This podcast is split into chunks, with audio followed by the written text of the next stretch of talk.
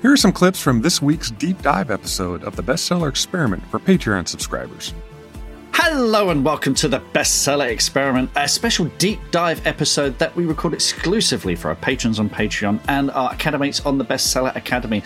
And this is an extraordinary episode. We've got a very special guest, Manda Scott, and we're going to be talking about an amazing project that challenges writers to build skills to rewrite the future. Now, Manda is one of the founders of Thrutopia, and hang in there, folks, because we do have a special discount code uh, for Bestseller Experiment listeners. So do we'll, we'll reveal that later on in the show, which will give you £50 off Thrutopia. So tune in for that. Hang around right to the end.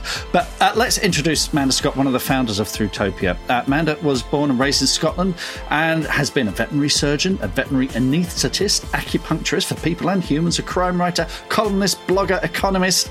I know Manda for the Boudica Dreaming series, a series that gained a cult following around the world for its depiction of how we were before the Romans came, which always fascinates me. Uh, what we lost and why. It's been translated into over 20 languages. They're still enthralling readers 20 years after the first publication. Manda is also as far as we know, the only person who's played Dungeons and Dragons with Fay Weldon and Terry Pratchett, though not at the same time. Manda, welcome to the podcast. How are you today? Thank you, Mark. It's such an honour to be here. And yeah, uh, other than the fact that I managed to abrade most of my cornea off my right eye, I'm ah, fine. Oh, it hurts quite ouch, a lot, actually. Ouch, ouch. Yeah, well, thank yeah. you. A double thank you for joining us today. But Thrutopia, I've been looking at the website, which is thrutopia.life, which immediately suggests there's something different going on.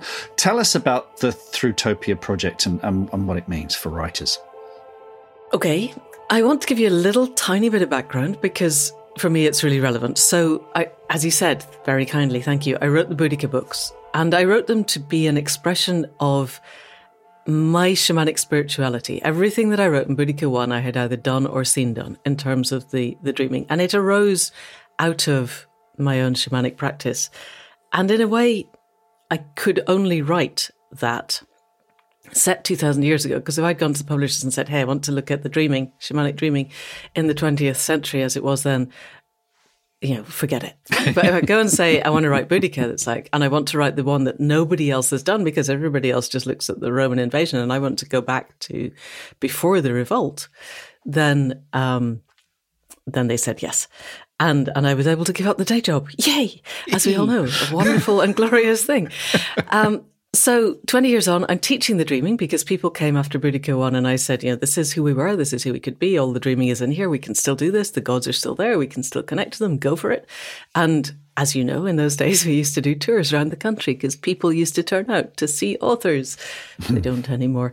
Um, and about three weeks into this big tour that, that Transworld had done, people were coming back going, uh, book. And I'm going, but I signed your book three weeks ago. I recognize you because, you know, you do.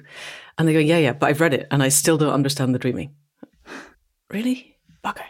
So I started teaching and I thought I'd just do one course and that would be it. And 20 years on, I now have a 10 year cycle and, and it eats up extraordinary amounts of my summer weekends.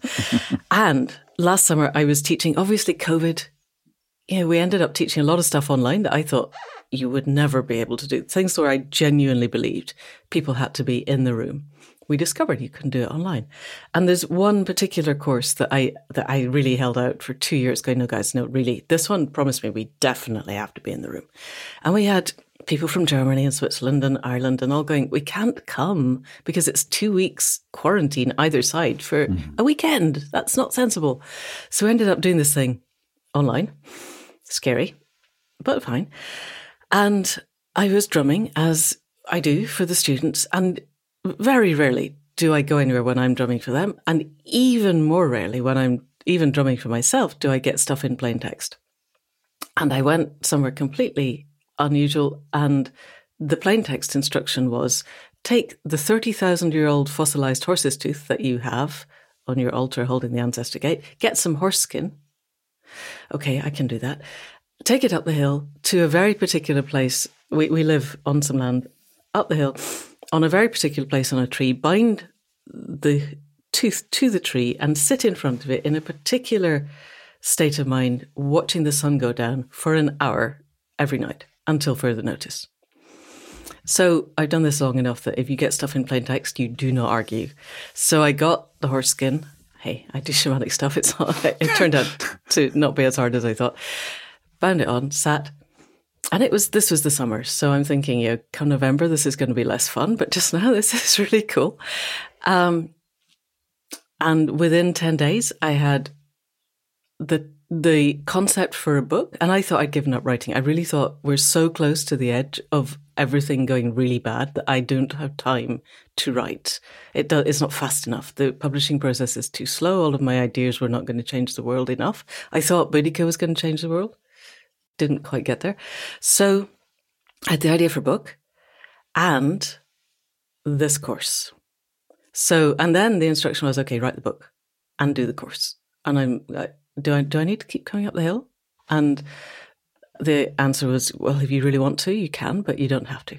So I do periodically because it's really nice. But, but, so the course is my realization that I could not write the book that I'm writing if I hadn't spent two years running a podcast, which is looking at how do we get through this, the logjam that we're in, because we have very little time to to turn our ship around. And the guys who are currently holding the tiller are accelerating towards the edge of a cliff from which there is no return. I, I, can go into that in a bit more detail if you want, but I think we have till the end of this decade, or or we are complete toast. We are, for instance, in a state where atmospheric oxygen drops by 50%. And the paper that tells us that's been out for a year and nobody's paying any attention. But fundamentally, acidification of the oceans, Runoff from industrial agriculture and microplastics are killing off the phytoplankton. And all of our oxygen in the air comes from those beings which take in CO2 and give out oxygen, which are plants. And half of those are in the ocean. 50% of atmospheric oxygen comes from the phytoplankton. And the gradient's really obvious. We're currently at 8.04 pH ocean average. If it drops to 7.95, the phytoplankton are dead. And overnight, our oxygen will drop to the equivalent of being on the top of Kilimanjaro if you were at sea level, at the same time as the sea level is rising. So we're all going, oh, don't worry, we can go somewhere higher up, that'll be fine. But higher up, there'll be less oxygen. And standing at the top of Kilimanjaro at the moment, quite a lot of people get oxygen sickness, even if they're perfectly okay. So we have so little time. And our government, you know, is arguing about whether people are allowed to topple a statue or not. So, the uh, corollary to that is we have the answers. We just don't knit them together to make a coherent whole. We know how to generate power that isn't generated by fossil fuels. We know how to feed ourselves that isn't industrial agriculture.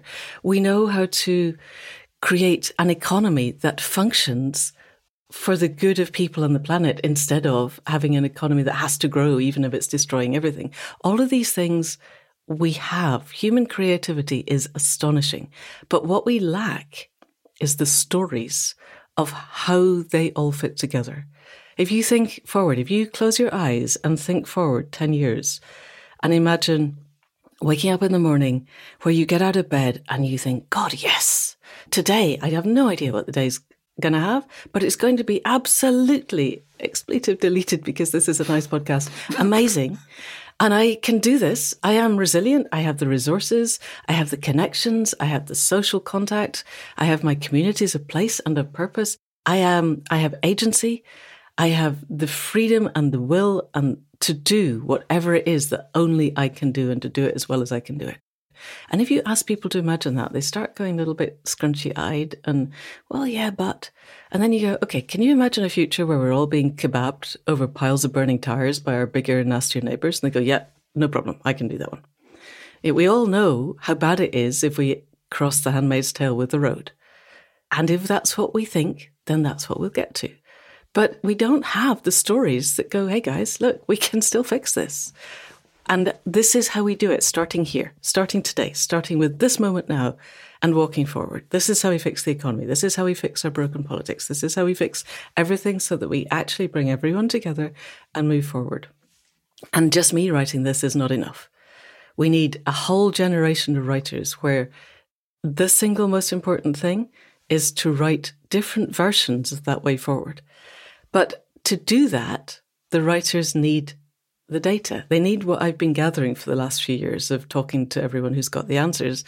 And they need to be able to fit them together in a way that makes sense. And to do that, we need to let go of the bit in our heads that goes, it's actually easier to imagine the total extinction of humanity than it is to imagine the end of free market capitalism. And that's hard. So we're designing a course.